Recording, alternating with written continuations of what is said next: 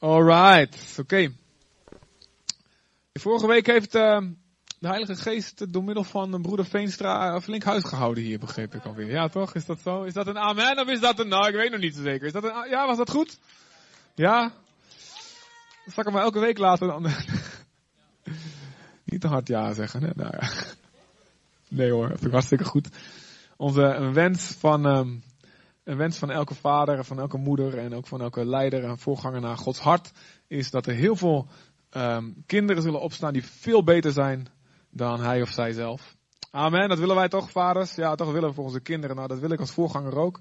Dus uh, mijn wens is alleen maar dat die honderden predikers en leiders gaan opstaan. En dat ik gewoon uit mijn baan gewerkt word in Jezus' naam. Dus dat zou geweldig zijn. En uh, nou, het ziet er naar uit. We hebben een behoorlijk legertje predikers al hier wel en, en leiders. Dus dat ziet er uh, slecht uit voor mijn toekomstperspectief. En dat hartstikke goed. Alright. Vorige week in Deventer geweest, onze oude gemeente. En dat was heel bijzonder. Op hun verzoek gesproken over, over de Heilige Geest. En um, vandaag maakte mijn, mijn vriendje Olaf het af daar. En dat was een beetje een opmaat naar Pinkster hadden ze bedacht. Dat is heel mooi. Er werden uh, behoorlijk wat mensen uh, na afloop uh, tijdens het bidden gedoopt met de Heilige Geest. En ik denk degenen die dat meegemaakt hebben, die weten um, hoe belangrijk dat is en wat een verschil dat kan maken. Dus het was een hele, eigenlijk een, ja, een mooi, een memorabel moment was dat. En vandaag gaan we iets lezen. Um, wat misschien een beetje een, zo een van die verhalen is waarvan je denkt, ja, is een leuk geschiedenisverhaal. Maar wat moet ik daar nou vandaag mee? En ik hoop daar een beetje licht op te kunnen brengen. En het staat in 1 Samuel 14, vanaf vers 24 tot 34. Weet je al wat ik ga zeggen, uh, Gerrit? Zeg nu al amen. Wie weet, misschien zeg ik iets heel vervelends. Nee hoor. Yes. Zijn jullie een beetje wakker vandaag? Hoe meer jullie amen zeggen en reageren, hoe sneller de preek gaat niet enthousiast. Want als jullie niet reageren, denk ik, oh, ze hebben het niet begrepen. Ik zeg het nog een keer. maar dan met andere woorden. Dus als jullie snel naar de koffie willen en naar jullie moeder, beter goed amen zeggen. En, en halleluja. En, en, en laten we net doen of we een black gospel kerk zijn. Yes! Pak allemaal je zakdoek en zwaai je zakdoek in de lucht. Niet zoals bij, uh, bij Barcelona, dat je dan wil dat de trainer ontslagen wordt, maar dat is... En dan gaan ze staan en dan pakken ze een Bijbel en dan gaan ze preach it brother roepen. Nee? Nee? Niet, geen goed idee? Jullie zijn nog niet zo vrolijk vandaag. Of ben ik gewoon te vrolijk voor jullie? Oké. Weet je wat, ik ga gewoon beginnen met het woord. En dan wordt hij vanzelf blij. 1 Samuel 14. Oei, is dit goed te lezen mensen?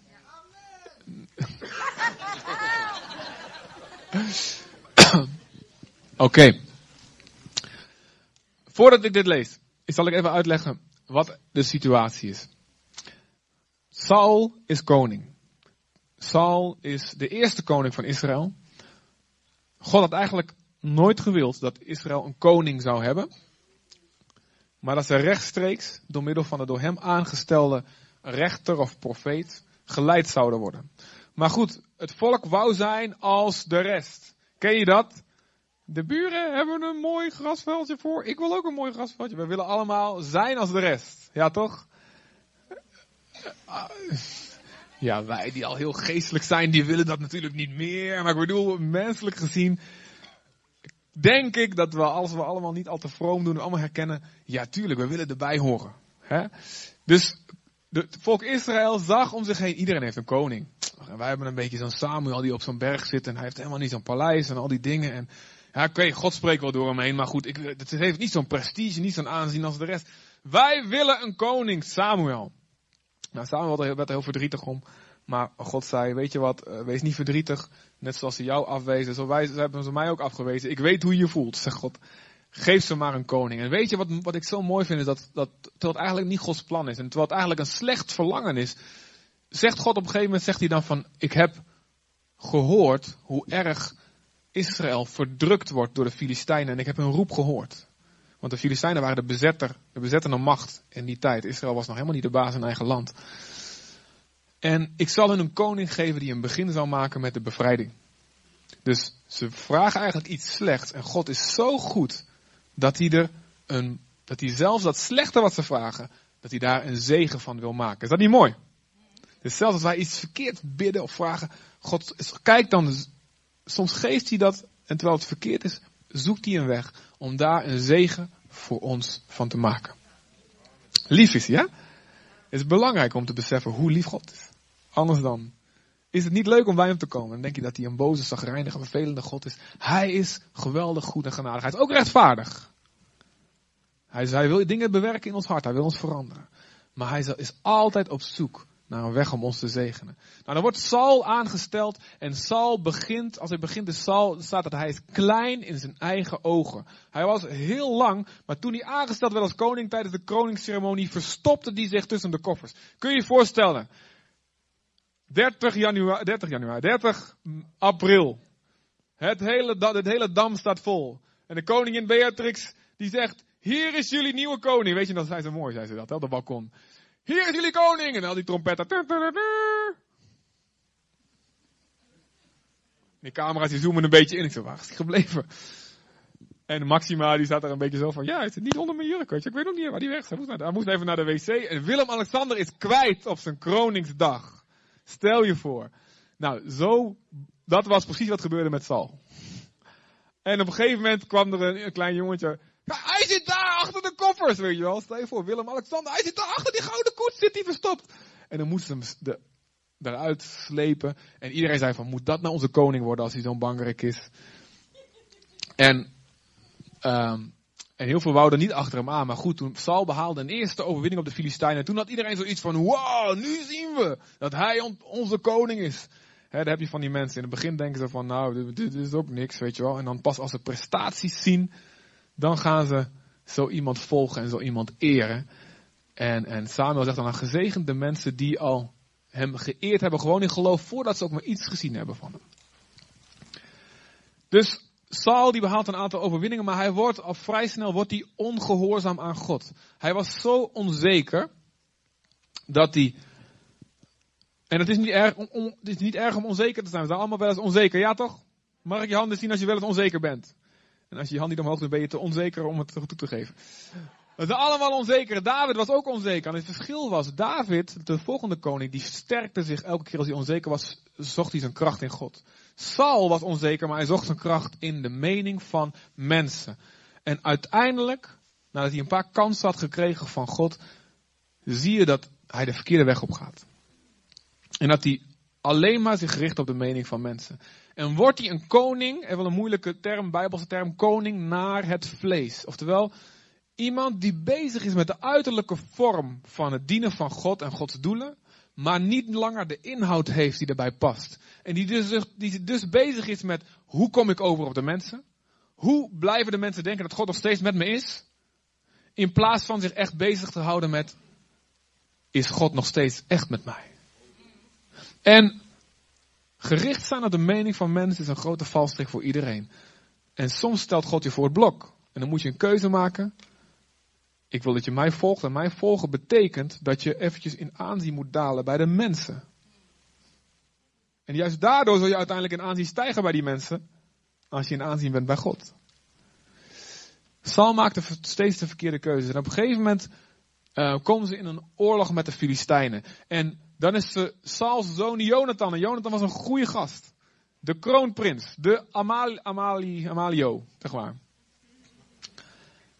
En, en Jonathan, die hij krijgt een wild idee. En die gaat samen met zijn wapendrager, gaat hij op zoek naar een manier om die Filistijnen schrik aan te jagen. En midden in de nacht komt hij dat kamp binnen. Nou, er gebeurt van alles. En hij en zijn wapendrager veroorzaken dat er een hele grote chaos ontstaat onder de Filistijnen. En hij zegt, God kan net zo goed overwinning geven door een paar dan door een grote menigte. Het hangt niet af van de mensen, het hangt af van God. En zo is het. Amen. Ja toch? Jezus heeft met twaalf mannen de wereld veranderd. Wat kan hij doen met ons? 250 mensen. Wat kan hij doen met ons? Daar kan hij 20 planeten mee veranderen. Amen, toch? Goed, goed berekend. En in dat, in dat verhaal komen we binnen. Dus, dus, dus Jonathan heeft net de boel op de vlucht gejaagd. En Saul gaat er met zijn leger achteraan. Hij mag de eer opstrijken voor de overwinning van zijn zoon. Maar dan doet Saul iets wat past in de lijn van zijn koningschap naar het vlees. Hij doet iets wat helemaal um, in de lijn van de verwachting ligt. Als je bezig bent met dingen voor God zonder God. Snap je wat ik bedoel? En dat lezen we hier. Van de Israëlieten werd die dag het uiterste gevergd. Want Saul had de soldaten onder ede bezworen. Vervloekt wie het waagt om voor de avond iets te eten, voor ik me op mijn vijanden heb gebroken. Nou, je kunt hier alles uithalen, bijvoorbeeld dat hij mijn vijanden zegt, terwijl het niet zozeer een strijd was van Saul, dat was een strijd van God. Het was een strijd van het volk. Maar je ziet dat hij vooral bezig is met mijn vijanden, mijn eer. En hij legt hier een vloek op iedereen die iets eet tijdens de strijd. Dus nam niemand ook maar iets te eten. Op een gegeven moment kwamen ze in een dicht begroeid gebied waar veel bijennesten waren. Die dropen van de honing. Weet je nog, God had het land genoemd. Het land wat overvloedt van melk en. Oftewel een land waar ik je ga voorzien. Overvloedig ga geven. Alles wat je nodig hebt. Dat is onze God. De God is een God van overvloed. Maar hier komen ze in het midden van die overvloed. De belofte is vervuld. De voorziening van God. Kracht. Iets wat je energie kan geven om je strijd ten volle aan te gaan. En je mag er niet van eten. Omdat er iemand is, iemand, een koning naar het vlees, die een vloek heeft gelegd. Die je een regel heeft opgelegd, die je een wet heeft opgelegd. Dit mag niet.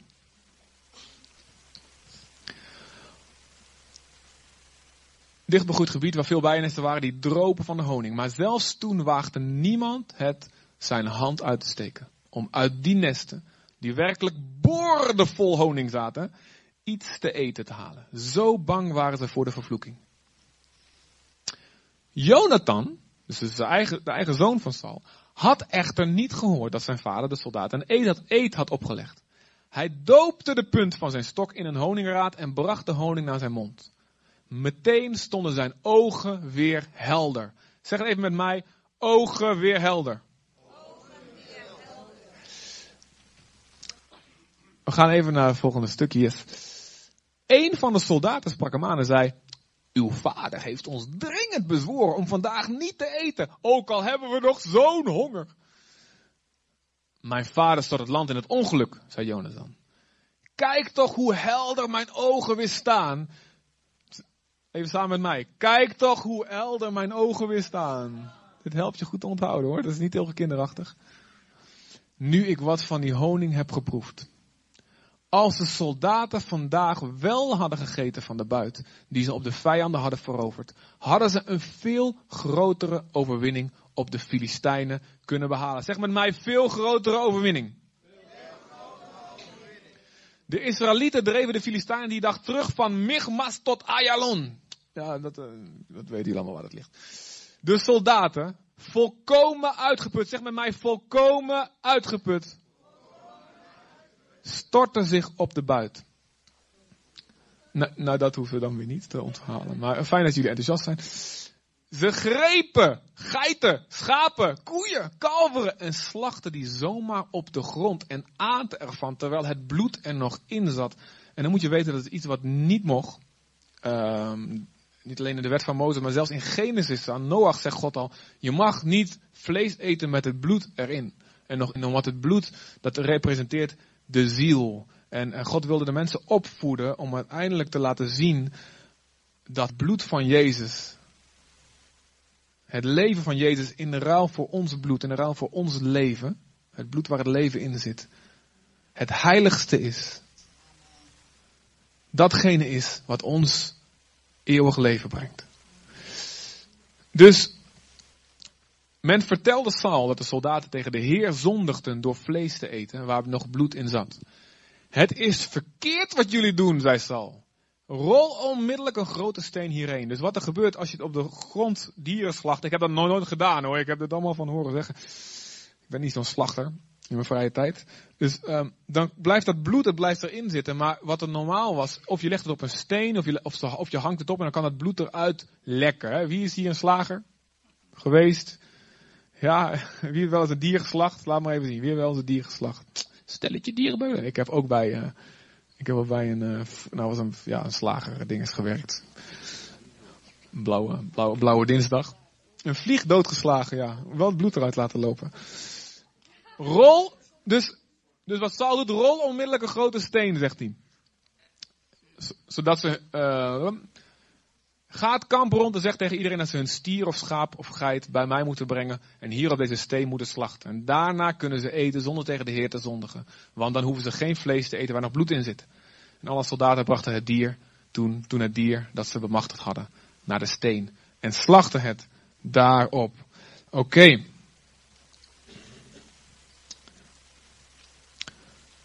Wat, wat wil dit verhaal tegen ons zeggen vandaag? Nummer 1, er moet gevochten worden. Amen. Wij zijn soldaten. Wij zijn soldaten. Wij zijn soldaten. En wat zeggen soldaten? Woeha. Ik hoor je er en ik hoor woeha. Wat zeggen soldaten? 1, 2.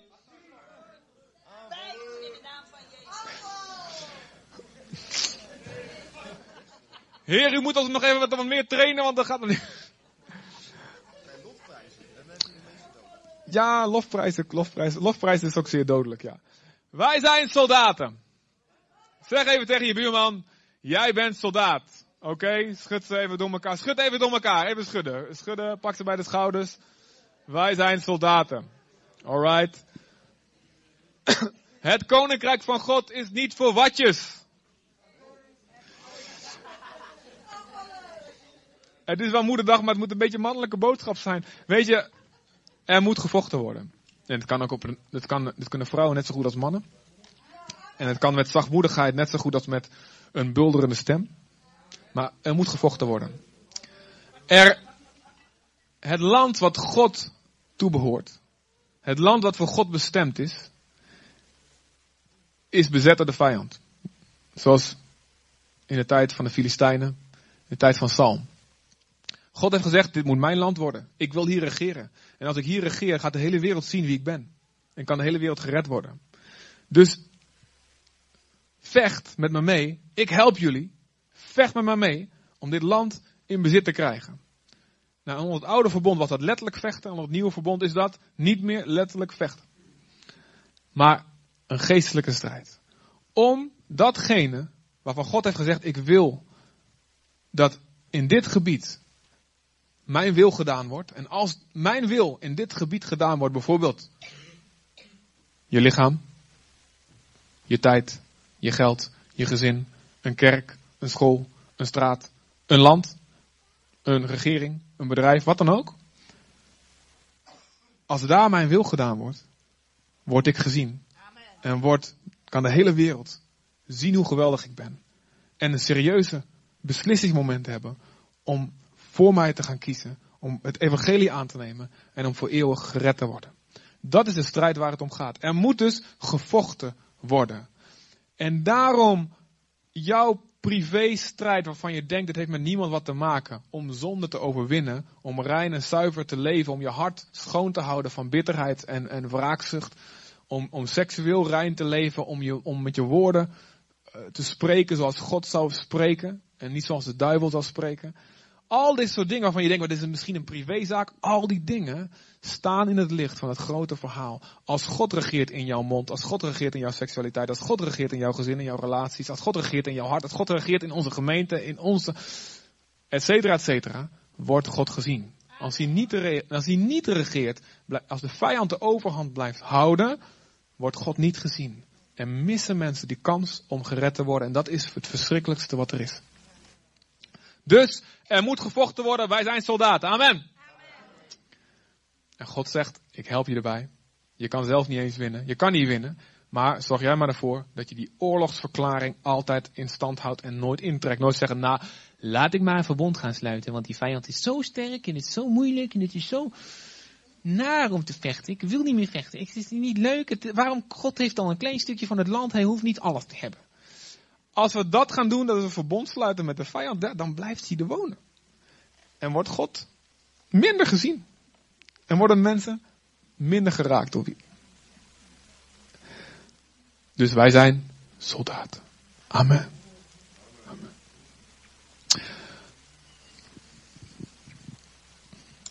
Maar, in die strijd moet gegeten worden. Moet gegeten worden.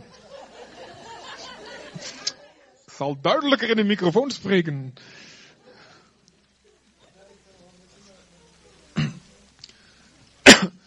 En het grote gevaar is, luister.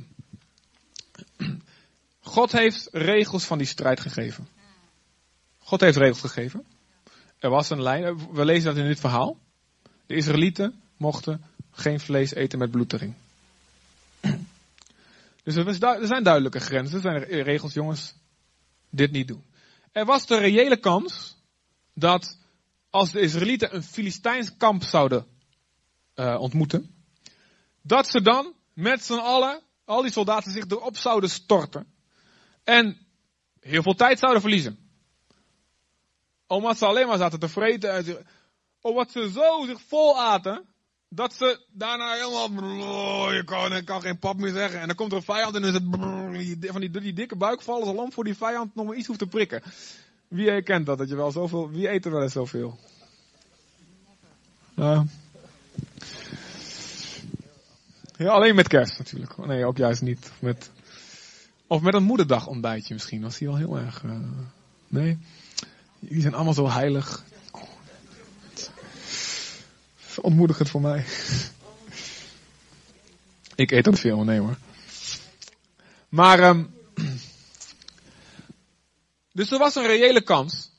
Het, het, het, was, het was best misschien een goede regel geweest. Dat zal had gezegd, jongens, niet te veel eten beetje normaal doen, hè? Een beetje binnen de grenzen. Maar Saul, in zijn ijver, in zijn religieuze ijver, maar dan zonder God. In zijn ijver voor zijn eigen eer, voor zijn ijver voor uiterlijke vormen, legt hij het volk een regel op die God niet had gevraagd. Je mag niet eten, je mag helemaal niks eten. En zelfs als je het zoete van het leven zo op je pad komt druipen. Iets waarvan God heeft gezegd, dit is mijn overvloed. Dit is iets waarvan je mag genieten. Dit is iets waardoor je ogen weer helder gaan staan. Dit is iets waardoor je kracht krijgt om de vijand een grotere nederlaag toe te brengen. Als je, als je onder een vloek zit, onder angst zit, ik mag daar niet van eten, anders keert God zich tegen mij. Dan ben je gebonden door die woorden. Dan ben je gebonden door die wet, door die angst. En geniet je niet van iets waarvan God had gewild dat je zou genieten. En het gevolg daarvan is, de overwinning op de vijand is niet zo groot. Je ogen staan niet helder, maar staan, ja, troebel, ja. Kijk allemaal eventjes, kijk allemaal, allemaal eventjes niet zo helder naar je, naar je buren. Kijk eventjes, laat even zien hoe dat eruit ziet. Uh,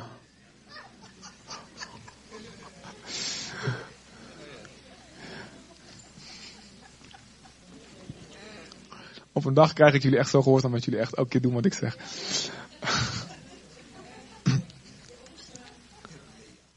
Lea, ja. Dit is wat wetticisme doet. Dit is wat menselijk bedachte, door mensen bedachte regels doen. Dit is wat regels, oordeling, verwachtingen, die we op elkaar leggen, die we op onszelf leggen, maar die God niet op ons legt, doet. Het berooft je van datgene wat je ogen helder hadden kunnen doen staan. Het berooft je van datgene wat je kracht had gegeven om de vijand tot het einde toe te vernietigen. En aan het einde ervan, als die tijd voorbij is, of als de gelegenheid komt, ga je om te compenseren wat je hebt gemist, zondigen. Omdat je zo hongerig bent geworden. En, en je bent door die wet, door die regels, door die angst, door die veroordeling, door die verwachtingen, door alles wat mensen of je, op jezelf, op jezelf gelegd hebt. Heb je zo'n honger gekregen? God had het kunnen vullen met die honing. En je springt op het eerste de beste wat je tegenkomt daarna. En je gaat er fout in. Je raakt uitgeput en iedereen weet, we zijn het vatbaarste, het kwetsbaarste voor zonde als we uitgeput zijn. En heel veel gelovigen leven onder het juk van de eed van Saul. De vloek van menselijk bedachte regels. Bovenop wat het woord zegt.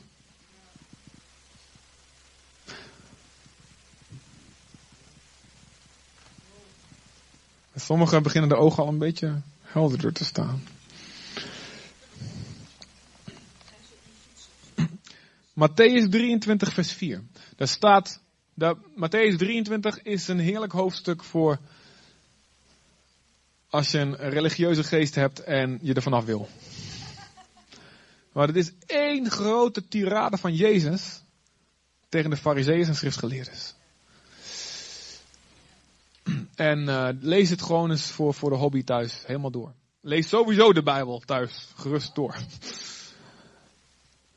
A chapter a day keeps the pastor away. Three chapters. Wil je de pastor niet away? Dan kom ik gewoon voor leuke dingen in plaats van. Matthäus 23, vers 4. Nou, één tekst wil ik er gewoon uitlezen. Uh, luister maar gewoon. Dit zegt, zegt Jezus over de Farizeeën. Zij bundelen alle voorschriften tot een zware last. En leggen die de mensen op de schouders. Terwijl ze zelf geen vinger uitsteken om die te verlichten. Dus Jezus ging voortdurend tegen de, de, de, de menselijke overlevering in die de fariseeën, die de schriftgeleerden bovenop Gods woord hadden gelegd. Om zeker te zijn dat je dit gebod niet overtreedt, verzinnen we er een paar geboden bovenop, zodat je niet nooit in de buurt komt. Nou, kijk, de gedachte is best aardig. Hè? Beter, beter, beter veilig dan better safe than sorry, zeg maar. Hè? Maar wat gebeurde er? Het werd zo'n ondraaglijke zware last. Bijvoorbeeld, God had een sabbat gegeven. Als, je het hart daarachter leest, het is om mensen rust te geven. Het is niet alleen om, de mens, om mensen zelf rust te geven. Op een gegeven moment zegt God, ik wil dat je dieren rust hebben. Ik wil dat de vreemdelingen die, op, die op, jou, op jouw land werken rust krijgen. Net zoals jij. En de, de regel was gegeven de, als, uh, uh, als een middel tot leven. Maar wat werd het? Het werd, een, het werd een, een last. Je mag niet zoveel stappen zetten. Je mag niet dit, je mag niet dat. Je mag niet eens iemand genezen op Sabbat. En Jezus ging daar tegenin. En menselijke regels, menselijke regels en wetten die niet een basis hebben in het woord van God, verstikken je, putten je uit. En zorg ervoor dat we niet de energie hebben, dat onze ogen gewoon zo schil staan en zo, dat we niet de energie hebben om de vijand die slag toe te brengen, waarvan God het wel had gewild.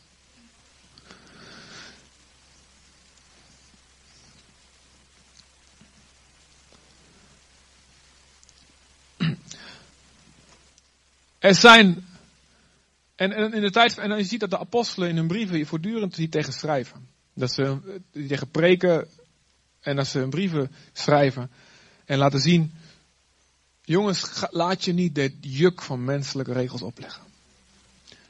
Ga niet daaronder zitten. Het is zelfs een lering, een, een doctrine van, van demonen, zegt Paulus. Als er mensen komen die zeggen, je mag niet trouwen. Het is een lering van demonen. God zegt het is niet goed dat de mens alleen is. Nou, en er zijn er veel voorbeelden. En Paulus zegt, pas op voor die mensen die alleen maar bezig zijn met uiterlijk vertoon. Maar die niet, die het, die het hart, wie het hart van binnen niet interesseert.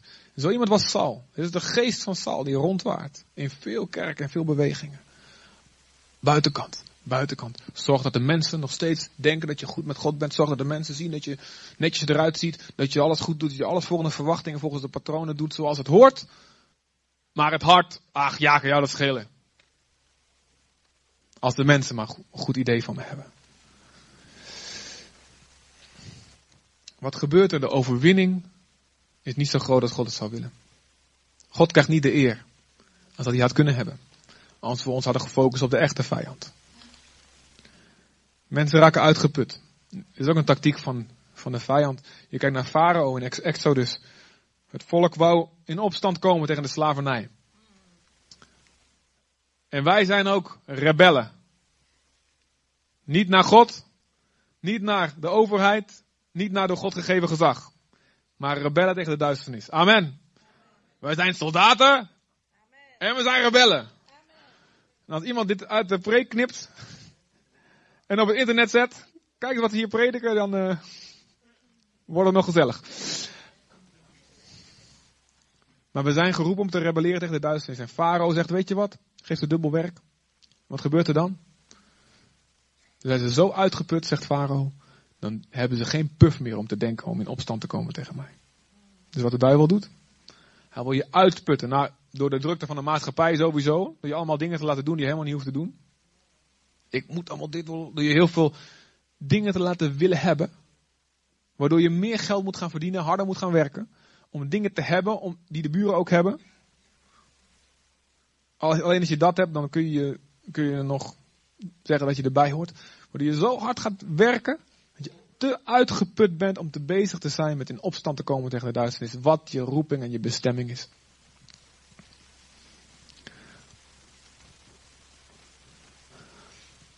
Mensen raken uitgeput. Zoals het leger hier raakte uitgeput. En je ziet die honing en je denkt, oh, lekker. Had ik maar die honing. Had ik maar dat zoete van het leven. Kon ik maar even. Maar je loopt er voorbij. Want nee, nee, dat hoort niet. Dat hoort niet bij een christen. Dat hoort niet bij een gelovige. Dat hoort niet bij een leider om dat te doen. En het juk van de wet. Menselijke wet. Niet Gods wet. Menselijke wet. Maak je uitgeput.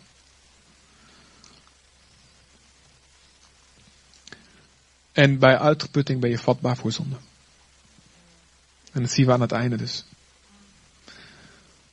De duivel kwam ook bij Jezus toen hij honger had. Na 40 dagen vasten, ja, die toen pas honger kreeg, vond ik al een wonder. Sommige mensen na 40 minuten al honger. Hij had honger en hij was moe en de duivel komt bij om hem te verleiden. Typisch. Als je moe bent, als je uitgeput bent, als je jezelf geen rust hebt gegund, dan komt de duivel. Dan komt hij met de verleiding. En dan wordt iets wat je daarvoor helemaal niet lekker vond, niet, niet verleidelijk uitziet, dan in één keer wordt het heel verleidelijk. Snap je?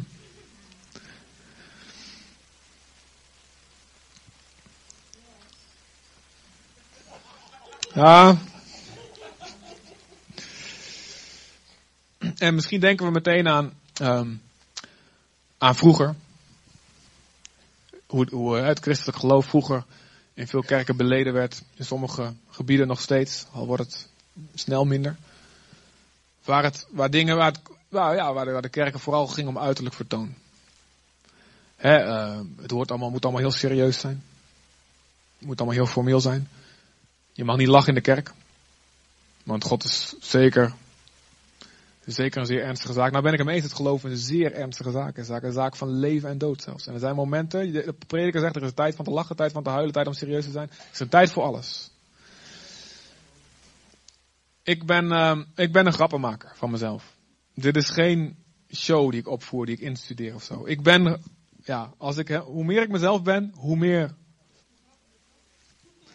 grappiger. Ja, misschien hoeven jullie het niet grappig te vinden. Ik vind het zelf grappig, gelijk zo zeggen.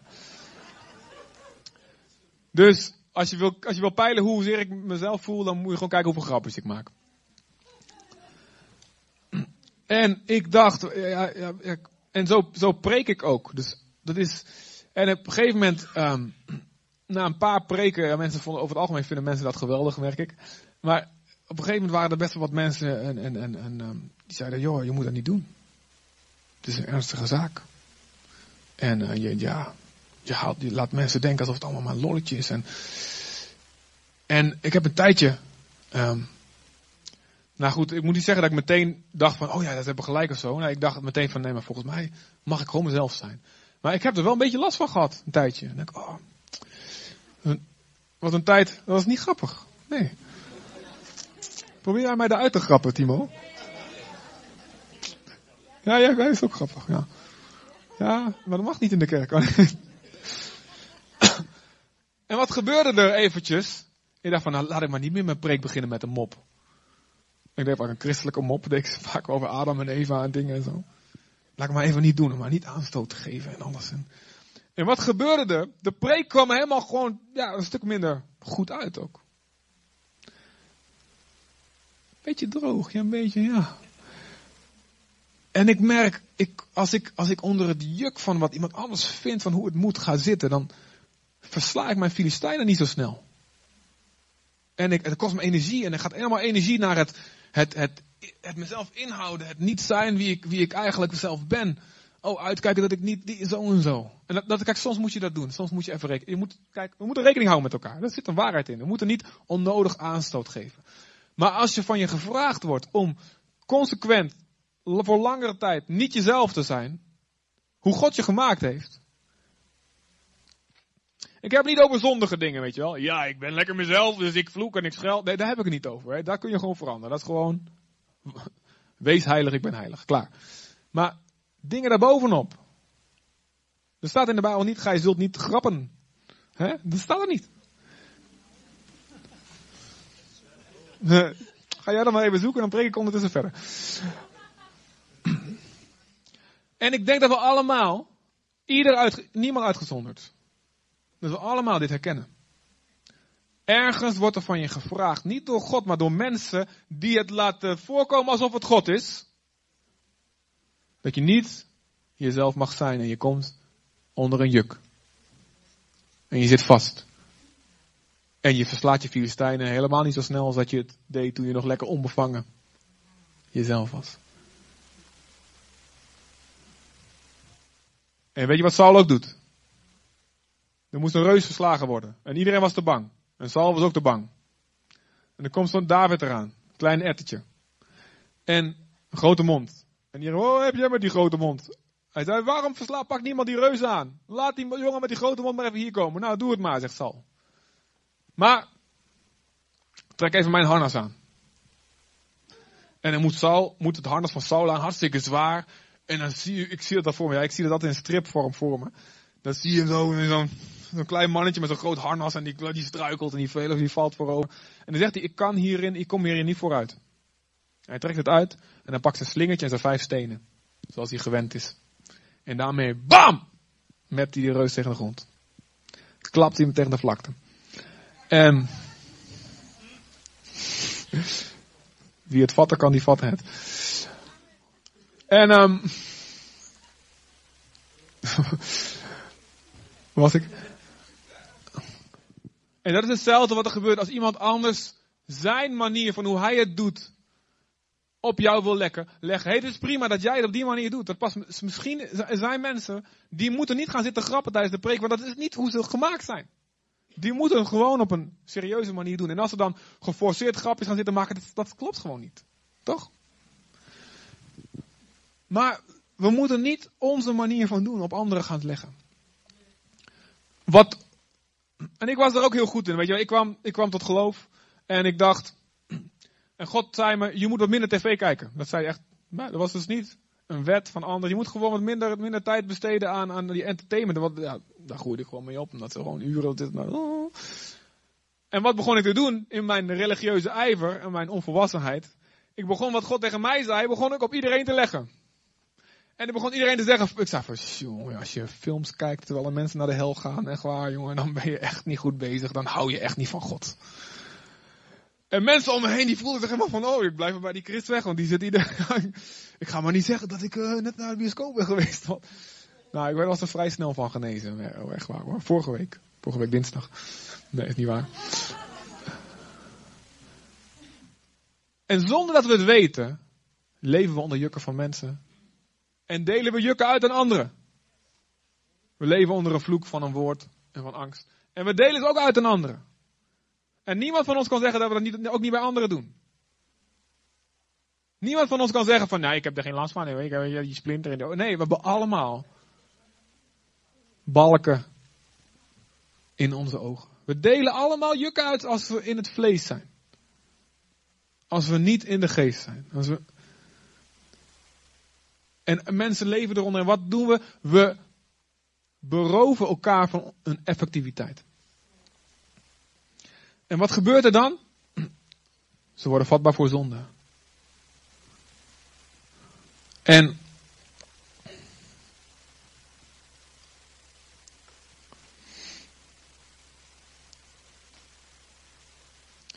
En daar waren we vroeger heel sterk in als christenen. Je moet zo gekleed zijn. Je mag geen make-up hebben. Je mag niet dansen. Je mag niet te, te uitbundig zijn. Of je, moet juist, of je moet juist uitbundig zijn. Dat is weer een andere vorm van wet. Je moet heel stil zitten. Of als je niet halleluja schreeuwend en springend de kerk in zit, dan is er iets mis met je. Er zijn, er zijn twee al, altijd verschillende versies van. Er is een traditionele kant van, van menselijke regels. Er is ook een moderne, charismatische kant van regeltjes. Die heb je ook, weet je wel? Als je niet altijd zo, halleluja, ik leef in overwinning, broeder. Als je, dat, dat kan ook weer een wet zijn, weet je wel? Wat je op elkaar legt, een verwachting die je op elkaar legt. Leiders horen dit of dat te zijn. Predikers moeten arm zijn. Hé, hey, er zijn grenzen inderdaad. Ik vind ook niet dat uh, ik, ik, ik, lees, ik, zie ook wel, lees ook wel eens verhalen over, van, van ja, die en die preacher in Amerika, die heeft uh, duizend helikopters en, en 200 vliegtuigen en, en, zes huizen. Dan denk ik ook van, nou, oké. Je kan het niet meenemen. Ja, vliegtuig misschien wel, dan kun je meteen naar boven. Maar, ik, Jezus zegt, als je, oordeelt, als je al oordeelt, moet je met een rechtvaardig oordeel oordelen. Ik ken hun levens niet. Kijk, ja, 200 vliegtuigen is misschien een beetje te veel, maar ja, Benny Hinn heeft een vliegtuig. Ik weet niet of hij het nodig heeft of niet. Ik kan me best voorstellen dat hij het nodig heeft. Ik weet het niet. Misschien niet, maar dan laat God het maar beoordelen. Er staat niet in de Bijbel, heb geen vliegtuig. Toch? Staat er niet. Maar we zijn heel snel in het leggen van, tjing, tjing. Het moet zo en het moet zus en het moet dit. Je mag niet genieten van dit. Eet alsjeblieft die honing niet. een, vriend, vriend van ons, Marcos, Marcos Witt, is een bekende aanbiddingsleider in Latijns-Amerika. En hij zat een keer in een vliegtuig en toen, hij was, hij was, die man brengt zoveel offers, weet je wel. Eh, die, en, en daarom geeft God hem elke keer meer. Hij geeft elke keer auto's weg en huizen en dingen, gekke dingen. En dan krijgt hij er weer tien voor terug. Heel leuk. Nou, tien huizen, ik weet niet, een beetje overdreven, maar goed. Maar hij is een man die offert. En hij geeft, hij geeft en hij geeft en deelt uit. En op een gegeven moment kreeg hij, werd hij uitgenodigd en kreeg hij um, uh, een ticket van, uh, van tweede klas. En toen had hij, um, kon hij gratis upgraden naar eerste klas. Hij had hij nog nooit gevlogen in zijn hele leven. Hij dacht van, oh, kan ik een beetje uitrusten tussen al mijn, mijn werk en mijn preken door. En dan zat hij daar. Hij zat heerlijk te genieten. Oh, dank u heer. Dank u dat ik mag genieten hiervan. Honing. He, honing, overvloedig, dank u vader. En er kwam er iemand, nou, eh, iemand die, die herkende hem. Die zei, hey meneer, bent u, bent u Marcos Witt, de aanbindingsleider? Ja, ja. En dacht, oh, we misschien uh, een handtekening of we gaan misschien bidden of een bemoediging geven. Que vergüenza. Wat een schande dat hij hier zit in de eerste klas. En hij zegt dat de hele vliegreis heeft hij, oh nee, oh het slecht. Weet je wel, heeft hij onder dat juk gezeten van de beschuldigende wijzende vinger. Niet wetende hoe die aan zo'n ticket komt, maar gewoon oordelen. Bam. En ook al had hij het gekocht. Let op, kijk, kijk, wees niet bang, hè? de leefhelikopter is nog niet besteld. We hebben alleen een paar offertes uit. Nee, gewoon. Ik bedoel, het is ver naar ons huis in, in lezen. Ik bedoel, ja, serieus. Wat voor jukken leggen we op elkaar? Geestvervulde mensen horen niet te klagen. Niet beleiden dat je je even niet, niet zo lekker voelt. En wat gebeurt er? We kroppen alles op en we hebben niet even een vriend waar we het veilig kunnen droppen. Die het even aan kan. Hey, natuurlijk zit er een waarheid in. Er zit altijd een kern van waarheid in. Het is goed als je de hele dag gaat zitten zeggen, oh ik ben zo zwak, ik ben zo zwak. Ja, dan moet je op een gegeven moment, hey, joh, dan moet je leren ook anders te spreken. Dat mag je best doen, maar een juk opleggen. Je mag niet eventjes je hart luchten, hoe het echt gaat. Iemand wordt uitgeput, die andere persoon wordt uitgeput, haalt niet de overwinning op de Filistijnen zoals God het wil. En wordt vatbaar voor zonde.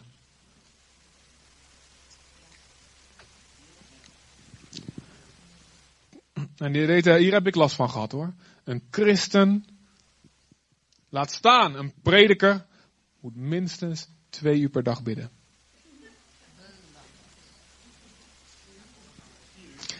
Voorgangers wel, hè? Ja, dank je voor dat juk. Oh, anderhalf uur? Kunnen we onderhandelen? Fulltime voorganger, vier uur. Heer, dank u, heer.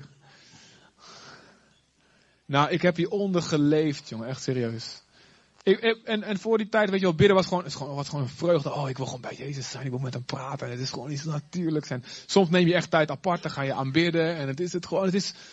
En op een gegeven moment lees je dat soort boeken en dat soort uitspraken. Twee uur per dag. Oeh, en dan wordt het op de klok kijken. Ach, 35 minuten. Moet nog zo lang. En je wordt uitgeput en je weet je wat je, wat je dan, je wil niet eens meer bij God zijn. En je gaat God associëren met werk en presteren. En, en ik was op een keer bij een conferentie. Ik moet zeggen, het was echt een goede conferentie hoor. Dat was echt een, en een goede spreker ook. Maar hij zei één ding. vanochtend liep ik over het park. Het was vijf uur ochtends. En er was nog geen enkele lamp aan. En jullie zijn allemaal voorgangers, dat voorgangersconferentie. Hoe kan het dat jullie niet om vijf uur al aan het bidden waren? En omdat, maar die man heeft zulke goede dingen. Echt, en echt zo gebruikt door God. Dat moet je echt, dat, dat, dat zo tricky, weet je wel. Ik denk, oh, heer. Ja, in het donker, ja. Slim. Dus wat, wat gingen we wel met z'n allen doen? ik en mijn vrienden, eh, al die voorgangers. Toen was ik nog geen voorganger, maar goed. Ik was daar illegaal binnengeslopen. Allemaal onze wekker zetten om vijf uur. Nou, na een paar weken allemaal Er kwam helemaal niks meer uit. En die Filistijnen gingen echt niet meer dood, weet je wel. En je wordt moe. En voor je het weet, wordt een zonde die daar helemaal niet zo aantrekkelijk was, in één keer heel aantrekkelijk. Luister, de Bijbel zegt bid zonder ophouden. Amen. De Bijbel zegt volhard in het gebed. Waak daarover. Waak over dat je gebedsleven niet verslapt. Heel duidelijk. Maar het is niet zo van een wetje hier en een regeltje daar. Juk, juk, juk, juk. God wil leven. God is goed. God is vrijgevig. God wil een hartsrelatie. God wil dat we snappen waarom. En, en de dingen die hij in zijn woord zegt. Jezus zegt, mijn juk is zacht en mijn last is. En wat gebeurt er? Mensen die hier langdurig onder de eet van Sal leven. Dan komen ze er onderuit. En dan schieten ze helemaal naar het andere extreme. Zeggen ze, ik wil niks meer te maken hebben. Met welke welke uh, regel dan ook. Ook al is het Gods regel. Hoezo heilig leven? Hoezo zonde weerstaan? Dat hoeft allemaal niet meer. Hoezo Filistijnen verslaan? Nee joh, ik ga helemaal niet meer vechten. Wat vind jij daarvan? En ik snap het best. Ik snap het best. En dan zie je gebeuren met die soldaten aan het einde. En dan zie je, God heeft genade. God heeft genade. Hij vergeeft ze. Hij brengt ze weer terug. En gebruikt zelfs Sal daarvoor om het weer goed te maken. Dus, de overwinning is het grootst als de ogen van de soldaten helder staan. Kijk eventjes in je eigen ogen. Spiegeltje. Hoe staan je ogen? Staan je ogen helder? Staan je ogen helder? Luister, luister, luister. Er zijn mensen die niet vechten. Die, geen, die niet willen vechten. En die deze boodschap gebruiken van, oh zie je wel, ik hoef lekker niks te doen, lekker genieten. Dat is, ah goed, weet je, op je eigen risico. Ik spreek tot soldaten. Ik spreek tot vechters. Tot rebellen. Die zeggen, yes, kom maar op hier. God zegt, zorg voor jezelf. Zorg voor jezelf. Zorg dat je ogen helder staan. Het is geen zonde te genieten. Het is geen zonde even uit te rusten. Het is geen zonde te lachen. Het is geen zonde. Prediker 5, Vers 17 zegt, het is daarom, zo heb ik ingezien, goed en weldadig voor een mens. Wanneer hij zich aan eten en drinken te goed doet en geniet van alles wat hij heeft verworven. Het is goed om te genieten van eten en drinken, van seks, van, van spelletjes, computerspelletjes, van voetballen, van, ja. Het is goed. hey, niet te veel. Wie olie en wijn lief heeft, wordt niet rijk. Zo is het ook. Veel honing eten is niet goed.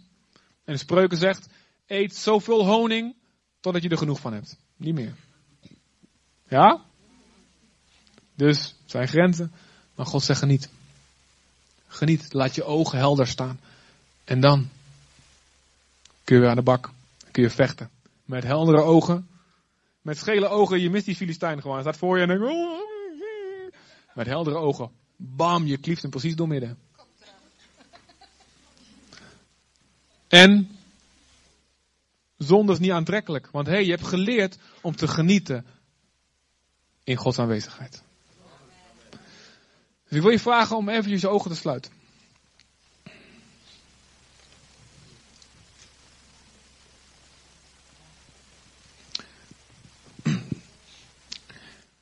En dan wil ik graag, terwijl je je ogen sluit, één heerlijke wet op je leggen. Lekker. En dat is het volgende. Het is verplicht om je hier aan te houden. Aan deze wet. Psalm 100 vers 2. Dien de Heer met blijdschap. Oké? Wie zich hier niet aan houdt, krijgt straf. Hou nog even je ogen gesloten. Alsjeblieft.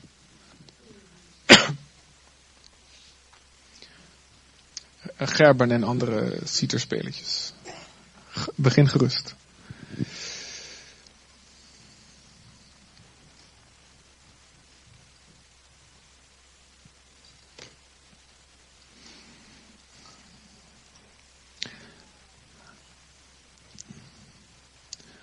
Onder welke vloek? Onder welke vloek leef je op dit moment? Ik heb het niet over demonische dingen, wat dan ook. Ik heb het gewoon even over de angst, de veroordeling, de beschuldiging, de gebondenheid die komt door het leven onder een menselijke regel. De eed van Saul. Het kan zijn dat er dingen behoorlijk geschud worden in je gedachten. Er iets wat je van je kind af aan ingestampt is,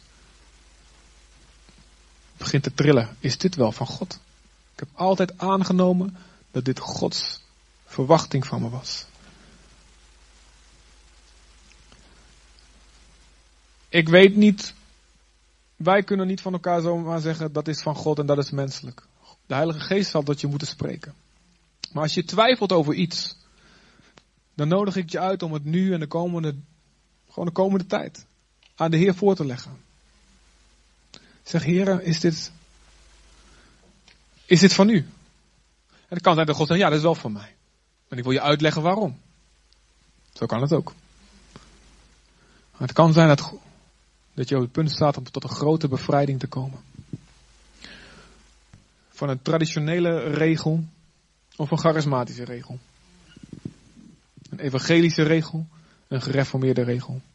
Een pinksterregel, een vergaderingregel. Een moslimregel, een atheïstische regel. De verwachting, zo en zo hoort een leider zich te gedragen, zo en zo hoort een christen zich te gedragen. De verwachting, zo en zo hoort een vader, een moeder, een zoon, een dochter zich te gedragen. Verwachtingen die door je ouders zijn opgelegd, verwachtingen die door een dominee zijn opgelegd. Verwachtingen die misschien, terwijl ik het zeker weet dat ik het nooit zo bedoeld heb, misschien door mij zijn opgelegd. Denk jij? Hoop ik. Jezus. Jezus. Begin te spreken, begin te bevrijden, begin te bevrijden, Jezus. Uw waarheid maakt vrij, uw waarheid maakt vrij, uw waarheid maakt vrij, uw waarheid maakt vrij. Jezus, Jezus, u wil een grote overwinning op de Filistijnen. U wil een grote overwinning op de Filistijnen. U wil, u wil een volk met heldere ogen. Een volk met heldere ogen. Vechten met een volle maag. Vechten met een volle maag. Filistijnen verslaan met een goed gevulde maag. In Jezus' naam, ik verbreek de macht van de leugen. Verbreken samen de machten van de leugen van menselijke wetten en verwachtingen. In de naam van Jezus. We komen hier tegen in opstand, want het berooft ons van de overwinning. Het berooft Jezus van zijn eer. Het berooft Jezus van zijn vrijheid die hij wil. Het berooft het volk van God van de energie die het nodig heeft om het koninkrijk van God te brengen. In Jezus' naam. Laat de bolwerken vallen. Ramoshadara sihirama bamandula sindala mahindara. In Jezus' naam, in Jezus' naam. Kom, vader, kom, vader. En Jezus zegt, kom en drink van het water. Kom en drink van mijn honing. Kom en geniet met mij van het leven. Kom en dien mij met blijdschap. In de naam van Jezus. Want als jij stopt met jezelf te veroordelen of denken dat God jou veroordeelt om al deze dingen, zul je ook stoppen met anderen te veroordelen. En komt daar een, een kettingreactie van vrijheid.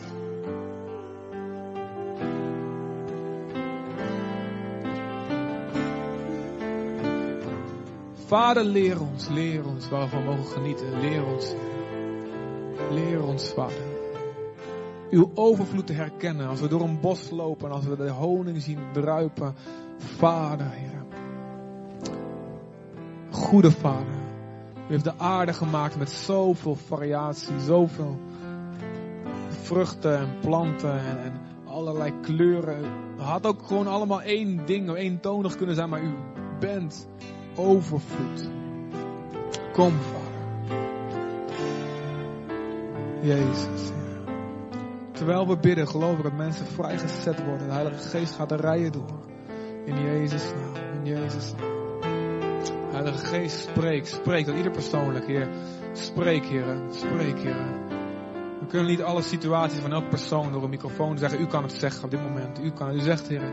U zal ons de woorden te binnen brengen. U zal ons spreken, ons leiden, van ons vrijzetten. In Jezus' naam, Heer.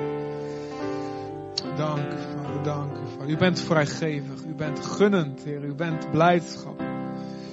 U bent een God van melk en honing. Jezus. Jezus. Ik bid voor de mensen, Heer, die zo getraumatiseerd zijn door wetticisme. Zo getraumatiseerd zijn door de buitenkant. Zo getraumatiseerd zijn, Heer, door fariseërs. Door de eet van Saul, Heer. Dat ze ongezond zijn, aan de andere kant op zijn geslagen. Ik bid, breng ze, Vader, Heer. Breng ze, laat ze weer zien, Heer. Wie u bent. Heer, laat ze zien, Heer, dat uw geboden leven zijn. Leven zijn. Leven zijn. Maak ze volwassen. Maak ons volwassen, Vader.